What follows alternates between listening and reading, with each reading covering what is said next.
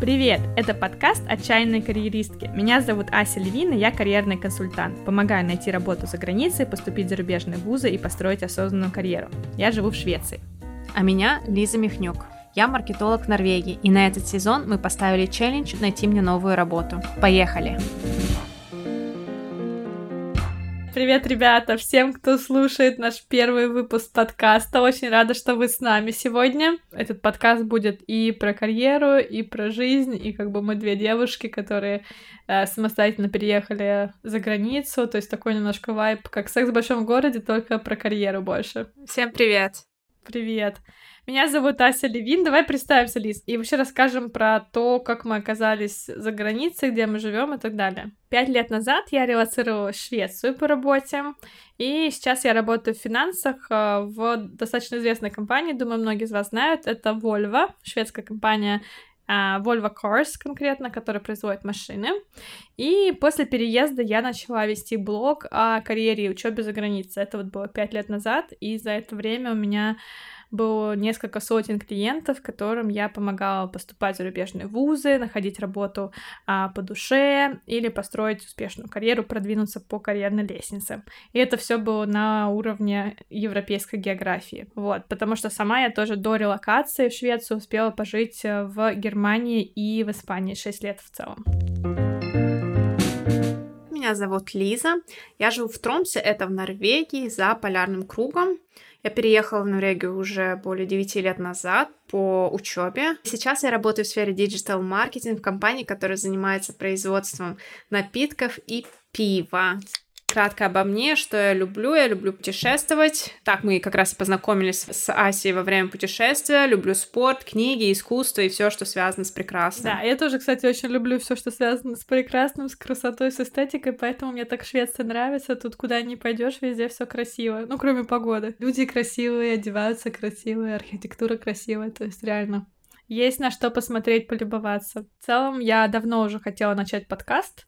У меня была такая мысль, но мне не хотелось делать подкаст одной актрисы, скажем так, поэтому я вот ждала, когда появится возможность записать а, с кем-то классным, и тут Лиза мне написала про ее цель найти работу, и как-то все сложилось, и получилось замечательный концепт. Может быть, расскажешь, что ты, собственно говоря, хочешь на этом подкасте достичь. Почему я хочу поменять свою работу? Я работаю в In the House. В сфере маркетинга это означает, что я работаю практически со всем. Это и социальные сети, и развитие бренда, и инфлюенс-маркетинг, контент. Это и коммуникационная и маркетинговая стратегия. Также я задействована активно в процессах инновации и иногда еще создаю дизайн продукции. То есть это все и ничего, так сказать. И поэтому я решила перейти в агентство. Больше всего меня сейчас интересует это развитие брендов, работа над коммуникационной стратегией. И так как я тот человек, который ненавидит поиски работы, этот весь процесс написания резюме, писем, а в Норвегии это очень популярно письмо каждому работодателю, поэтому мне нужна помощь.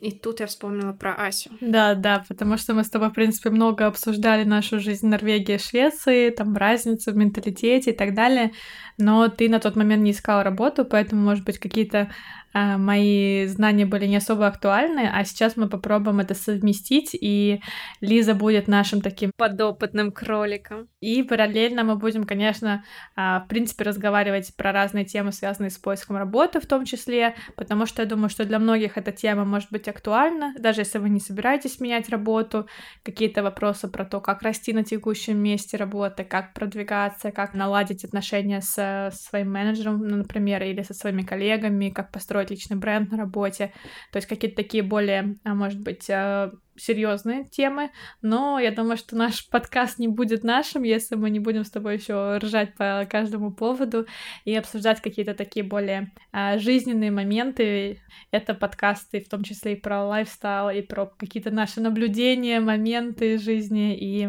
хочется этим поделиться тоже. Угу. Мне будет весело, уверена и уверена, что я найду себе работу. Потому что еще у нас связано с тем, что мы решили переезжать с моим молодым человеком. Маленький город очень сильно напрягает. Сколько людей живет в Тромсе? 65 тысяч или 70 тысяч. Ой, а как тебе погода в целом? Вот ты 9 лет там прожила, как ты, в принципе, к этому относишься? Тебе нравится такая погода, или это то, что тебя, может быть, больше всего смущало все это время? Это напрягает, да. И это был один из э, причин, почему мы решили переезжать. Погода.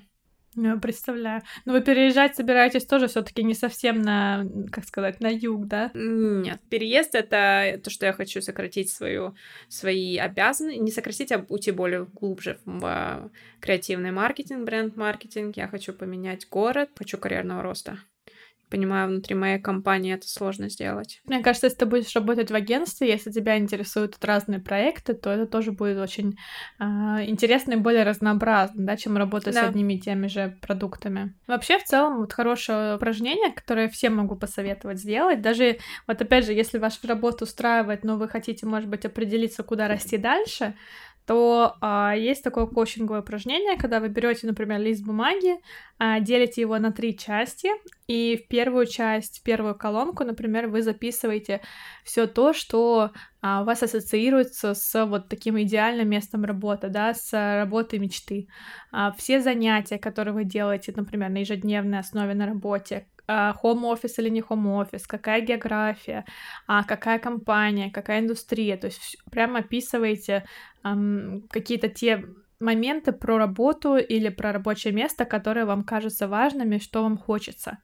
А потом во вторую колонку в середине вы описываете, выписываете, точнее, ваши все основные скиллы. Это hard skills, это soft skills, это какие-то премии, публикации, волонтерство, то есть все, в принципе, то, что будет описывать ваши навыки, ваши возможности и э, почему вы э, являетесь, собственно говоря, классным специалистом. Сюда же можете добавить, например, если вы когда-то проходили personality тест, э, какой у вас тип personality, какой у вас тип э, leadership style, да, потому что, опять же, в зависимости от позиции и в зависимости от вашей персоналити, да, вы можете подходить туда или не очень, да, потому что, мне кажется, вот есть специфичный тип людей, которые очень хорошо подойдут для работы в sales, например, да, или там для работы а, как эксперт над какой-то тему, вот так вот углубиться сильно и сидеть в ней и быть самым классным в этой теме.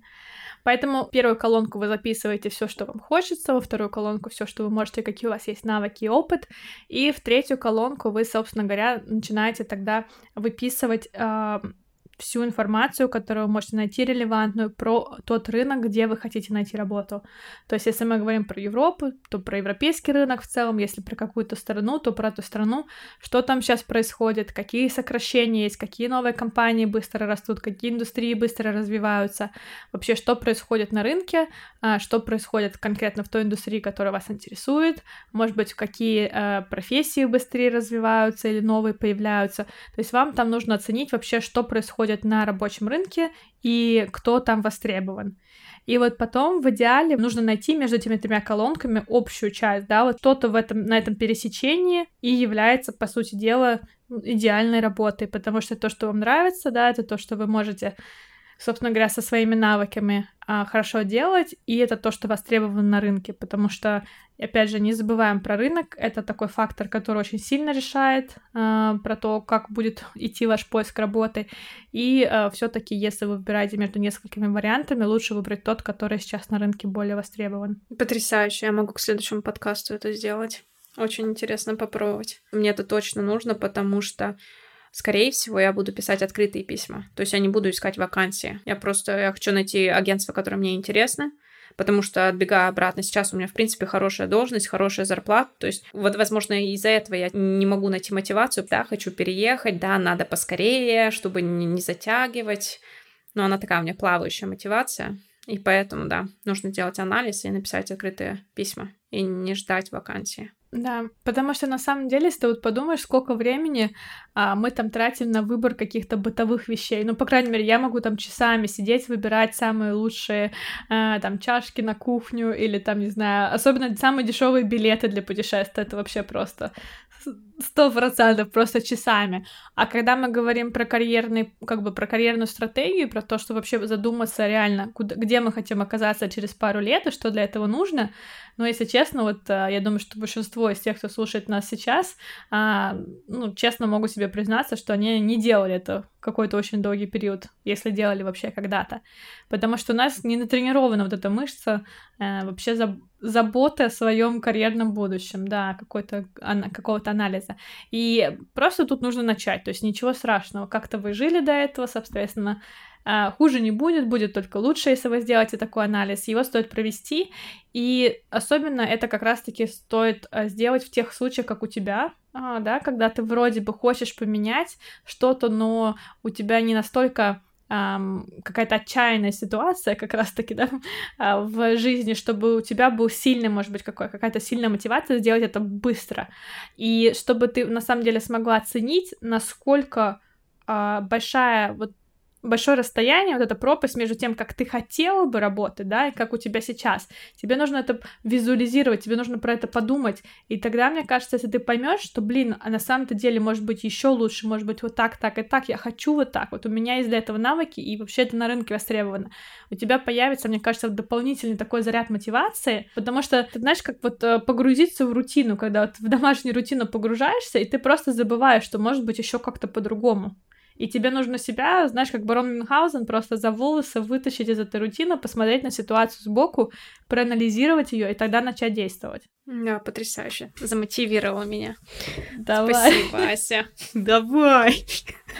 Давай, давай. Я, ну правда, я люблю, когда, вот знаешь, эм, ну, очень люблю общаться с клиентами, на вот консультациях личных еще, да, не только на курсах, интенсивах, хотя это тоже очень классно, но на личных консультациях, потому что это, так, это такой обмен энергии и общения, и ты прямо видишь, как человек, а, когда получает какие-то ответы на вопросы, когда получает какую-то поддержку, да, и эм, у него появляется ясность по поводу следующих шагов, ты прям видишь, знаешь, как энергия повышается, и, не знаю, мне вот это прям очень, наверное, ценно. Я надеюсь, у нас на самом деле, да, действительно такая амбиция, что э, к концу первого сезона будет какой-то хороший прогресс. Будет новая работа. В идеале, да, новая работа для тебя, это будет вообще супер. Но в любом случае мы за этот а, сезон собираемся, да, покрыть какие-то вопросы основные про то, как искать работу. А, может быть, поговорим с тобой в следующий раз про разницу в менталитете между, например, там, Восточной Европой, вот, э, бывшим СНГ и, например, Скандинавией. Mm-hmm. Я могу еще рассказать про Испанию, Германию, про другие страны Европы, да. Потом поговорим тоже про документы, про сбор документов, как а, вообще где искать работу, а, вот, и как к этому подойти. И на самом деле, ребята, если у вас есть какие-то тоже темы, которые больше всего вас интересуют, э, присылайте нам ваши вопросы, и мы обязательно попробуем на них ответить. Слушай, а давай еще тоже расскажем, потому что так как многие не знают меня, тебя тоже давай э, расскажем, как мы с тобой познакомились. А познакомились мы в путешествии, потому что мы обе любим путешествовать. В Португалии мы познакомились в сентябре 21 Да, слушай, на самом деле не так давно. Мне кажется, что уже реально лет пять прошло. Нет, ну мы познакомились на, как сказать, первом взрослом путешествии, когда ты никого не знаешь, что как лагерь для... летний лагерь для взрослых, только с серфом. Это был прикольный опыт, да, это первый раз такой опыт в моей жизни. Я никогда не была в лагерях, никогда в детстве, и после Португалии я уже съездила в Армению, и мне кажется, я еще хочу. Это очень прикольная возможность выйти из зоны комфорта и найти новых людей. Mm-hmm. Из Португалии, причем я с большинством еще по-прежнему общаюсь. Португалия дала мне хороших Обалдеть, людей в жизни. молодец. Нет, это было реально прикольно. Я обожаю такие вещи. Я, я все детство, наоборот, ездила в лагеря в детские. Вот, у меня как-то в целом хорошие очень воспоминания в основном. А, вот, и мне очень понравилось это даже во взрослом таком состоянии тоже делать, потому что реально встречаешься с людьми, которые, с которыми тебя объединяет какой-то общий интерес, вот как фотография, например, да, и любовь к путешествиям. И еще у нас получилось так, что из-за ковида были люди в основном, кто русскоговорящие, кто живет в Европе, да, то есть тоже еще одна такая связующая ниточка. И реально получилось прикольно. И в будущем надеюсь, что мы еще куда-нибудь поедем. Но мы с тобой увидимся в Норвегии скоро. Прям наше путешествие. Оно будет маленькое, оно точно будет замечательно. Да. Я хоть лето увижу. Да, но мы с тобой в Осло не задержимся, но да, поедем на крас... Э, смотреть красоту фьордов, потому что я была в прошлый раз вот э, с моей как раз-таки с моей подругой, которая сейчас живет в Мексике, вот, и она приехала в Норвегию, я приехала из Швеции в Норвегию, мы там встретились, и мы целую неделю катались эм, тоже в группе, кстати, вот, очень мне понравилось, было реально красиво, потрясающе. Кажется, Норвегия, знаешь, одна из таких стран, куда я никогда особо не стремилась почему-то, то есть я как бы, наверное, не особо про нее знала, то есть я слышала, что фьорда красивая, но как-то так у меня было. А когда приехала, я была в полном шоке, то есть мне безумно понравилось в прошлый раз, реально. Скандинавии, в принципе, достаточно так безопасно, ну, безопасно реально, ты привыкаешь. Мне говорят, говорил пар, что раньше, например, а, вот в поколение его там родители, когда они были молодые, бабушек, дедушек, не закрывали двери в доме, то есть реально mm-hmm. дом оставляли не заперт, не запертым. Я вспомнила, подожди, я вспомнила, я сейчас увлеклась True Crime Stories. Очень-очень интересно, забавно, особенно по вечерам перед сном послушать что-нибудь про маньяков. И там была история одного американского маньяка, который заходил в ночи в дома, убивал семьи и уходил. И потом спросили, почему, например, там на одной улице, вот он не во все дома заходил, а в определенные дома спросили, почему у вас какая-то была структура или что, почему вы так выбирали дома. Он сказал, что он заходил только в дома, там, где были открыты двери, потому что он знал, что там его ждут. Нет, ну я, честно говоря, я бы никогда дверь открытой не оставила. Российская тревожность, да, поэтому нет. Эм, вообще, в целом, в Швеции такие mm-hmm, дверки, знаешь, деревянные, и, и все. И у меня мама такая, ну вы же будете двери менять, ну знаешь, такие металлические, укрепленные, такая, да, Тут, мне кажется, таких даже не производят. В целом, э, ну, чисто по ощущениям тоже, да, вот, вот ну, когда на улице, там, не знаю, в, в, в эм, публичном транспорте едешь, э, ну, намного лучше. Вот даже сравнить с Германией, мне кажется, здесь как-то люди более, не знаю, ну, впечатление безопасности, по крайней мере, у меня гораздо выше здесь, чем в Берлине, например. То есть э, в Берлине было очень много разных фриков. Но тоже зависит от, района. То есть я тут как бы сейчас э, это обобщаю. Вот, но Гетеборг, конечно, второй по величине город, но намного безопаснее, чем Санкт-Петербург, там тот же самый, да, второй по величине город в России. Но тут у нас сколько? Миллион людей, наверное, да, с пригородами, может, чуть побольше, поэтому город не очень большой все равно. Помимо безопасности, как вообще, а, расскажи про условия вот работы в Норвегии, потому что про Швецию я тоже много рассказываю в блоге, что у нас, конечно, супер условия в этом смысле и оплата труда, вообще начальные зарплаты очень высокие, но я уверена, что у вас тоже, да, по сравнению, например, там в Испании, помню, начальная зарплата была там в районе тысячи евро, это была хорошая зарплата, может быть, там полторы тысячи евро, это было вообще из разряда а, чего-то невероятного.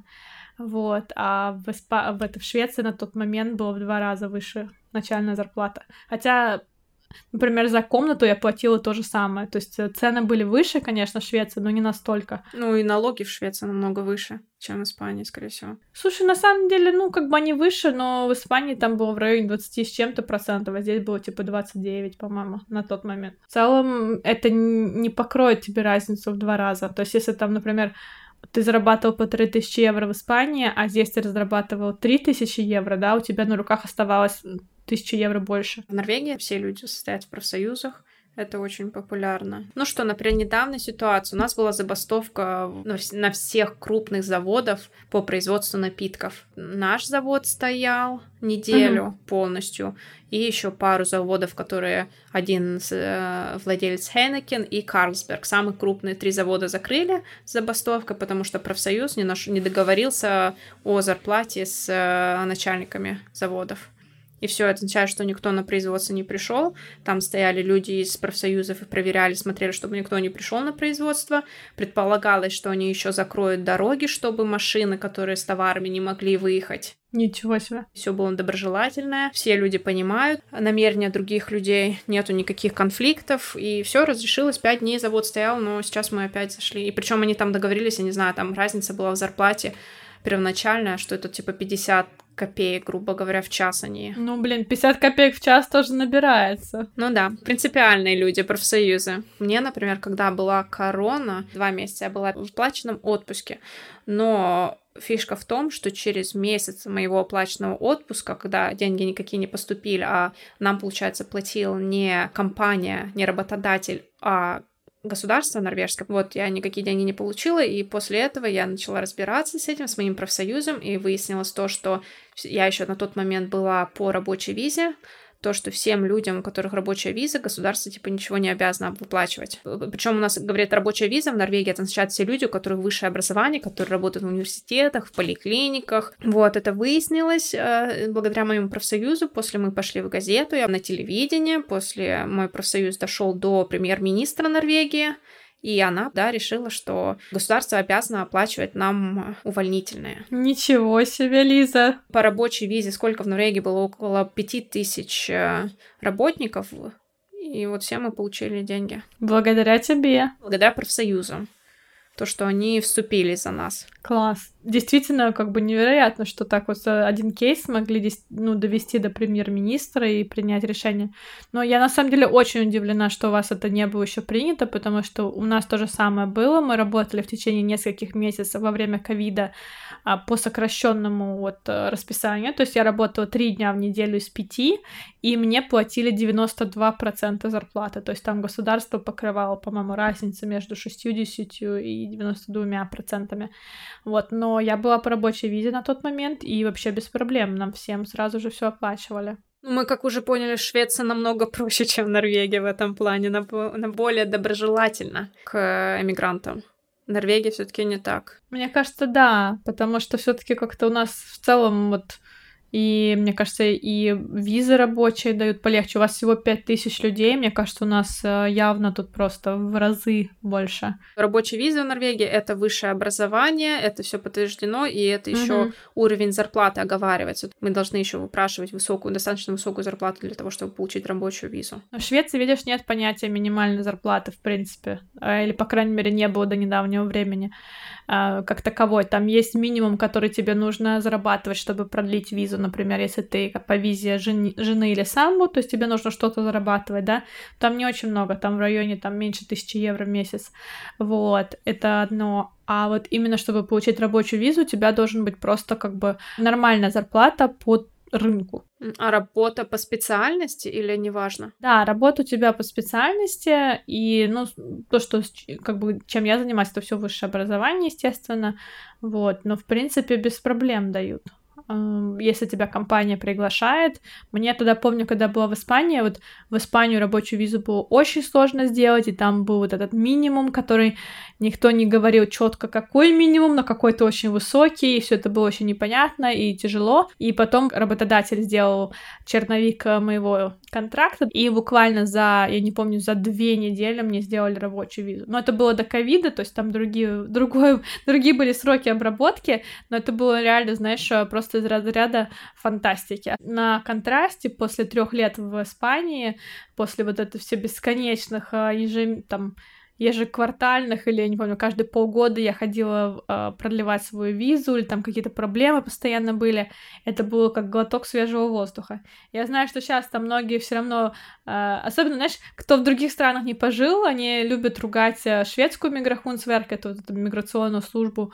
И, ну, безусловно, мне кажется, сейчас ситуация немножко более сложная из-за беженцев, из-за э, короны, да, из-за всего. Но в целом вот чисто если ты едешь по рабочей визе в крупную компанию, да, проверенную, которая у них э, в Скаттаверкете, в налоговой службе уже как бы проверена, то это очень-очень такой э, smooth процесс, то есть реально Uh, у меня все прошло тьфу без сучка, без задоринки, вот, и, ну, как бы у всех моих коллег тоже, вот, кто Volvo работает, Polestar, Ericsson, то есть в крупных компаниях это все очень делается просто. Единственный случай, вот э, проблема была, кстати, у моего друга, она тоже попала в газеты под псевдонимом его, а вот, когда ему не продлили вовремя Вольво, они, там женщина заболела, которая занималась его кейсом, и они, короче, на один день опоздали, чтобы подать ему на продление визы, и ему отказали, но хотя на самом деле они, это было, знаешь, такое немножко показушное, они ему отказали, ему пришлось выехать из страны и податься заново, и Вольво тогда, естественно, вступилась, что произошло, ладно, мы на один день опоздали, но могли бы хотя бы нам дать какое-нибудь предупреждение, а не просто ему сразу же отказывать. Даже публиковали а, вот интервью с главой нашего, а, ми, нашего миграционного отдела, опубликовали в Дагганс индустрии, и в результате там Миграхунсверкет быстренько все пересмотрел и дали ему визу. Вот. Так что да, у нас вот компания вступила Твои эти описания, то, что быстро все рассмотрели, это совсем никак не в Норвегии.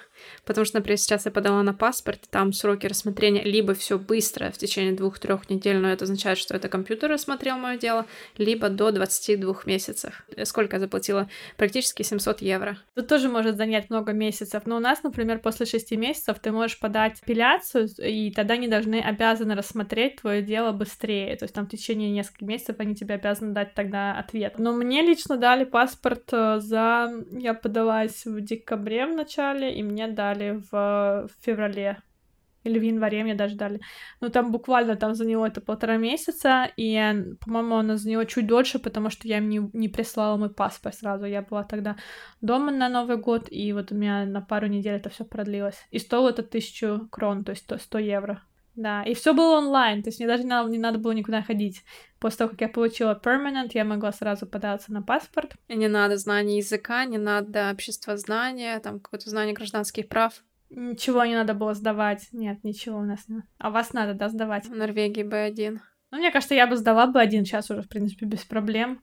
Хотя я никогда особо не училась как бы писать на шведском. То есть, возможно, у меня там это с точки зрения э, грамматики и написания, может быть, хромает немножко язык, но это не так сложно подтянуть. Но у нас ничего не требует, поэтому у нас очень много, например, коллег из Индии, которые уже получили шведское гражданство, и они вообще там в районе, значит, привет, пока, и все, дальше они уже ничего не понимают. Но шведы не хотят это прекращать? Они хотят, хотят прикрывать. Сейчас э, пришло уже новое правительство, несколько партий вместе им пришлось объединиться с э, достаточно такой правой э, партией, и вот эта правая партия требует э, того, чтобы включили экзамен языковой шведский немецкий для получения гражданства. То есть, скорее всего, это введут, но вот, слава богу, мне повезло, я получила без каких-то экзаменов, потому что, знаешь, даже если у тебя есть уровень языка, сдавать этот экзамен, это все равно это время, это деньги, это лишняя волокита, поэтому это, конечно, было очень удобно, реально. У нас это сделано специально для социализации. Я согласна с Норвегией, потому что, например, у нас еще нужно сдать тест по гражданским правам Норвегии.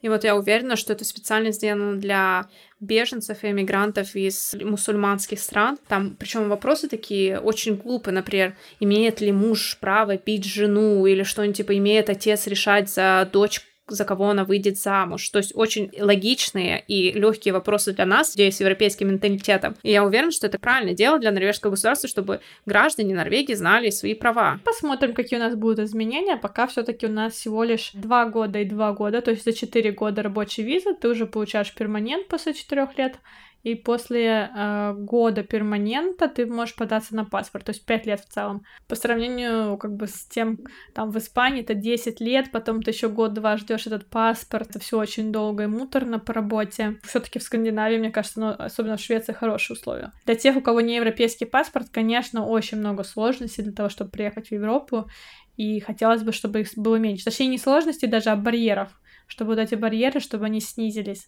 Конечно, мы можем над этим работать, вот как раз-таки, да, там благодаря поиску работы грамотному, благодаря нетворку. Это все можно обойти, но э, хотелось бы, чтобы в целом эта ситуация была менее сложная. А сейчас особенно? Я даже не представляю, возможно ли сейчас релокация из России. Сейчас, возможно, по-прежнему. Вот у меня только что клиентка по э, резюме, она получила работу в Германии. Причем получила буквально это было там 2-3 месяца назад. Она сначала у меня была на интенсиве, потом она подалась э, в немецкую компанию, вот, получила приглашение, получила офер, а, и сделала визу. Сейчас получила визу и уезжаю. Может, мне переехать в Россию ради мотивации? А ну его норвежский паспорт. Нет, пожалуйста. Приезжай в Швецию. Даже если у тебя перманент, то тебе уже легче будет в другую страну уехать. Вот. Но если паспорт, то, конечно, это легче всего. Поэтому, может быть, стоит подождать, действительно. Потом сможешь вообще ехать куда угодно, купить домик в Испании и жить там зимой. В Испании это что за это типикал ножка? У вас тоже Швеция? В Испании покупают дома? Да, да, у нас тоже очень многие шведы. Но уже такие больше на пенсии обычно. Да-да-да, у нас тоже туда все переезжают, пенсионеры. У нас Аликанте, там чисто целые города норвежцев. Немцы, мне кажется, на Майорке вот очень много, шведы на Канарах, норвежцы в Аликанте. Ну, короче, оккупировали просто там всю страну. Но я бы тоже с удовольствием купила бы там домик и жила бы там по полгода. Потрясающе. Ну, какие наши годы? Мы еще молоды, бодры, веселы. Я вообще живу в Арктике, вроде пока нормально. Не говори. Ну давай, в общем, э, будем надеяться, что э, в следующих эпизодах мы с тобой обсудим как раз-таки поиск работы, и он у тебя увенчается успешно. И тогда ты переедешь чуть-чуть более южнее уже, да, уже немножко ближе к солнышку. И потом, а, я думаю, что если ты найдешь действительно ту работу, которая тебе супер нравится, то уже локация это будет вторично, но я думаю, что тебе в Тронхайме тоже очень понравится. Тронхайм — это идеальный-идеальный план. Буду выбирать все таки компании. Мне принципиально, наверное, я хочу, чтобы мне работа нравилась. Поэтому, возможно, даже и будет Осло. Я не знаю, мой молодой человек, ему придется переехать в Осло, возможно, если я найду там работу. Ну, что, поживем два годика в Осло. Не страшно. Попробуем. Осло, кстати, всего в трех часах езды от э, Гетеборга. Потрясающе. А ты в Осло зачем? По работе? Через месяц по работе, да, по работе. Там National Sales Company, поэтому поедем туда. А вообще этот рынок норвежский очень интересный. Особенно, наверное, для Polar Star. А ты, получается, ты не работаешь с полярной звездочкой вашей? С Polestar нет. Я с Polestar не работаю, хотя э, в моем отделе, э, для которого я являюсь бизнес-контролем, мы там занимаемся некоторыми вещами, которые потом, э, ну, для Polestar, по сути дела, то есть как бы они у нас покупают. Вот, но вообще в целом нет, я работаю чисто Volvo Cars. В чем разница Volvo и Polestar в этом плане? Что, ценовая политика? Polestar намного дешевле, чем Volvo? Polestar дороже. А, дороже, чем Volvo? Polestar дороже, потому что это, типа, считается больше, они как спортивная машина, такая спорт, премиум, luxury, вот, то есть это как, знаешь, такой электрический take on Porsche. Volvo больше это у нас про safety и вот про такой, знаешь... Family car. Family, да, то Polestar это более, ну, другая target audience, другая аудитория, но при этом sustainable, да, то есть электрический автомобиль. Ну, хороший автомобиль, но не знаю, мне больше, как бы, мне вот XC60 очень нравится, на котором мы ездим. Она у вас такая прям большая. Ты такая маленькая, сидишь в такой большой машине. Да, мы сейчас на ней вещи перевозили. Power Woman. Ладно, ребята, спасибо, что вы были с нами. Это наш первый подкаст, поэтому, как говорится, не судите строго. Будем рады вашим каким-то а, комментариям, вопросам. Пишите обязательно нам. И скоро увидимся во втором эпизоде. Пока-пока. Пока-пока. Спасибо, что были с нами. Чтобы не пропустить новые выпуски и поддержать нас, обязательно подписывайтесь на подкаст, ставьте нам звездочки, а также скачивайте наши эпизоды. И, конечно, приходите к нам на страничке в соцсетях. Меня можно найти по нику Ася, нижнее подчеркивание, Левин. Ссылки оставим в описании эпизода. Пока-пока и до новых встреч!